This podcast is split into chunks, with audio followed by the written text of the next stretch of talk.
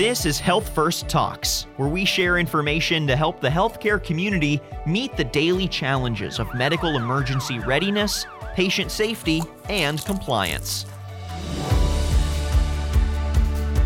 Hi, everyone. Thanks for joining the Health First podcast. We're so excited to bring Dr. Scott Cohen and Dr. Fiona Collins with us today, talking about safeguarding the air we breathe, part one. In this podcast, we'll be talking about SARS CoV 2 is airborne and some recent findings that we're all learning and uncovering. We'll also be talking about dose related exposure, what's happening in schools today, and we'll also be looking at monitoring and ventilation. So, without further ado, I'd like to introduce, introduce you to Dr. Scott Cohen. He is a practicing physician at Bassett Healthcare Network, and Dr. Fiona Collins, who is an infection prevention expert. Fiona, hand it off to you. Thank you, Grace. Well, as we all know at this point, after a very long year, SARS CoV 2 is airborne. It's unequivocal. We also know that it, there are extremely small particles, less than five microns, that are very easily inhaled into the depths of the lungs. We still don't exactly know the infectious dose, but we do know it's highly infective. And we've also learned more about that with recent findings. Scott, I know you uh, read something recently about air quality. Uh, that were some findings by an engineer. Yeah, thanks, Fiona. Um, you know, it's very interesting. I think there's kind of a general thought out there that, you know, you inhale one viral particle and you get infected. And that's not true with SARS CoV 2, nor is it true with the flu or any other virus for that matter. There's a dose related exposure that needs to happen in order to you know, get infected. And that's why we say wear masks. Masks don't eliminate the virus, but they reduce your dose and thus decrease the risk of, of getting infection. You know, some researchers have estimated that it takes about 300 particles uh, to become infected. Typically, it's about 2,000 to 3,000 for other viruses. So if you think about it, it's really uh, a highly infectious uh, disease. It's basically 10 times more infectious than some other uh, diseases. Um, you know, and I think honestly, when we think about this, it really just helps us figure out what do we need to do to decrease the risk of getting exposed. So I'll, I'll turn it over to you, Fiona. What, what are we doing you know, in schools right now, kind of to decrease exposure? And, you know, how are things changing? The, schools have learned a lot in the last few months. Um, they've found masks to be effective, which is not surprising. Uh, social distancing, so they've been keeping the students apart. They've done some hybrid learning, as a lot of online learning. Uh, but really, the mask and the distancing have been found to be very effective. The daily temperature checks and the uh, disinfection, deep cleaning of surfaces, as they would refer to, to it as has been uh, not found to be as effective as the masking, the distancing. Still plays a role, uh, but not quite as important. Um, but as we know, the CDC guidelines were just updated last week, and uh, they've reduced from six feet to three feet the distancing for K 12 students. And that's based on the latest scientific findings. Um, as we know, Scott, for the other students, the younger students below K 12, they're still recommending six feet distancing unless they can really split them out into cohorts. Mm-hmm. But, but I think some of the other information that we found uh, on the super spreading um, and super spreading events is actually also very interesting. Absolutely. You know, and it's really interesting too, because, you know, Fiona, you already said it, it's pretty obvious now. And increasing bodies of evidence keep showing that coronavirus is airborne. At first, we thought it was large droplets and six feet were adequate. You know, now I think we know that, you know, corona SARS-CoV-2, you know, can travel well beyond six feet in aerosols. You know, it can be from people talking, shouting, singing, just breathing. You know, you talked about the, these super spreader events, and some of the super spreader events have been, you know, like church services, people are singing, it's really, you know, it's interesting. We wouldn't have thought this, you know, two or three years ago. And one of the things we think about for indoor air spaces is, you know, how do we monitor these things? How do we you know, you can't look around. Okay, you can see dust in the air when sun shines through a window, things like that. But how do you monitor if there are infectious aerosols in the air? And honestly, you can't. You know, there are some devices out that you can, you know, test um, airborne particles, but you know, they're not practical. They take um, a fair amount of resources to use, and they they just are not practical for everyday use. They may be practical for a large organization, you know, to test once or twice. But there are some things that I think we're starting to think about as proxies, and they seem to bear out. You know, doing some research with environmental engineers at the focus, and one of them is, you know, outdoor CO2 levels are about, you know, 415 parts per million. And that's mainly due to fossil fuels where they've gone up over a few years. But interesting, we know that indoor uh, carbon dioxide can be 800, 1,000, 1,200 parts per million because we exhale carbon dioxide. So think about it if you have really good ventilation, by that I mean air exchange with outside air, you'll see that CO2 levels are low. And I, I, will admit, we don't know what the optimal indoor CO2 level is, unfortunately, but I'm sure we can surmise that as low as possible close to outdoor air would be best. Um, is that 800, 900, 500? We, we just don't know. But what we do know is if you monitor those CO2 levels, and increase ventilation in those areas where it's of highest amounts, that it does decrease, or at least we believe it decreases the risk uh, of transmission.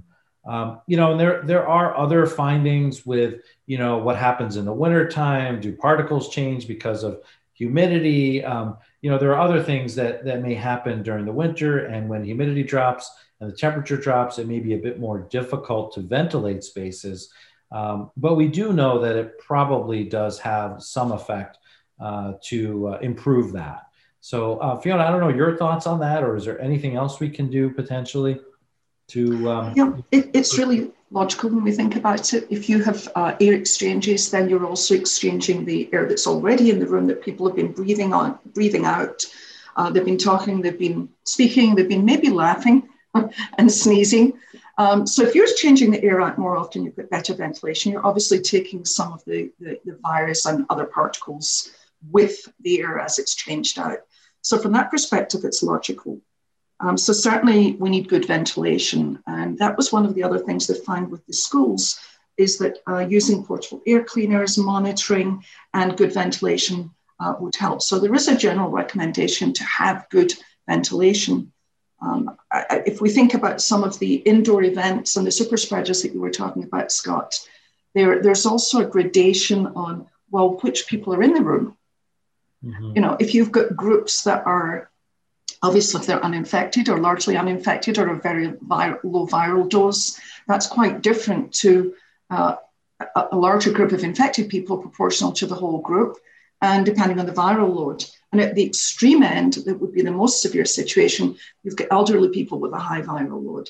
So there really are gradations, but it's become clear that uh, good ventilation is, is definitely one of the uh, key strategies going forward in trying to control the air and, in fact, cleaning the air as well.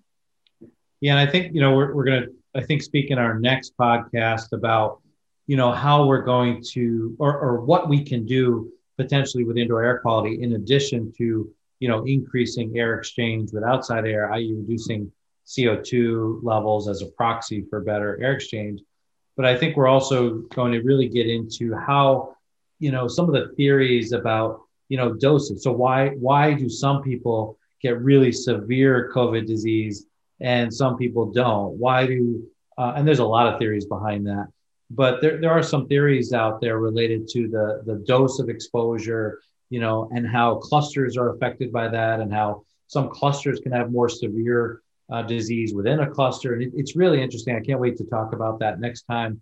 Uh, and then also, you know, I think Fiona, you said uh, we were going to talk about um, uh, air purification as well. Is that correct? Yes, and I'll, I'll touch on that at the end again, just very briefly. Um, I, I, think the other interesting thing is um, the study that we were discussing earlier, where they found that really the initial viral load that the person acquired from the source uh, was uh, su- suggested to be predictive of the uh, likelihood of disease and how severe it would be. Um, so I think that again ties into uh, not only ventilation, but also in, other ways ensuring good air quality. So I, I know we were going to discuss um, monitoring ventilation, and uh, we were talking about uh, monitors earlier, Scott. Yeah, absolutely. Um, you know, I, I, think there's a couple different, the big monitors that I'm interested in are, you know, CO2 level monitors. And those, there are some out there, they're fairly inexpensive. Uh, those have been out for years because they're used in a lot of different areas.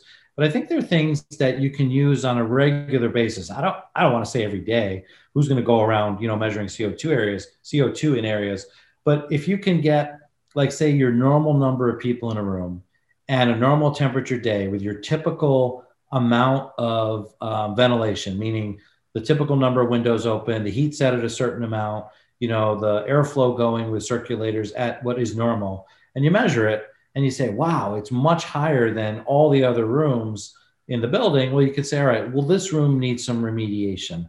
And again, I really can't say that this number of CO2 is better than that number, but we can say that lower is better and higher is worse. So we can say that you know, if you have any outlier rooms, those are the rooms I would focus on because you know if some of your rooms are six, seven, eight hundred parts per million, and one of them is fifteen hundred, you work on the fifteen hundred room and just get everybody more towards the mean. I wish we could say, yeah, shoot for eight hundred or shoot for nine hundred or whatever it is, but we really can't say that. Um, but I can say gyms, restaurants, bars, schools, you know, others, uh, other things that are you know trying to stay open or or safeguard our, our public and kids are really trying to uh, you know move forward with these sort of technologies uh, in order to help. Right, and the, and the carbon dioxide monitors that have uh, been developed, they're they're pretty easy. They're straightforward to use. It's not a complicated test. There isn't a delay in timing. Um, if you look at some other tests that are being performed, it's a two three day delay. Um, you don't really want a two three delay with ventilation, but when you get fairly immediate results and adjust your ventilation, um, it's a great move. It's proactive. Um, and, it, and it really does indicate when you need to improve ventilation. Mm-hmm. Absolutely. So I guess uh, you know as we wrap it up here, you know, with this, um, you know, with this uh, podcast, um, we really look forward to talking about some of the further technologies. These are coming out. Uh, these are out right now. The CO2 technologies.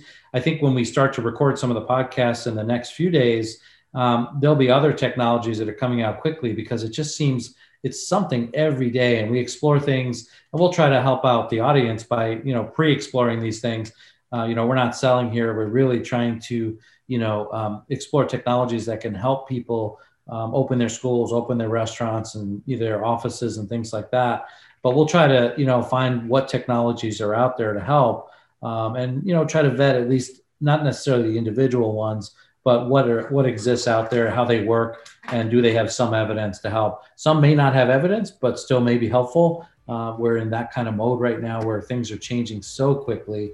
Uh, it's going to be difficult to uh, know everything about everything in this in this space, right? And it's actually a really positive thing because it means we're learning more, we're finding out more, we're learning more how to combat it, in addition to vaccination and other methods that have already been used. And with that, uh, in part two, we're going to discuss air purifiers as well as air disinfection techniques. Um, we'll look forward to seeing you again in our next podcast. Thank you.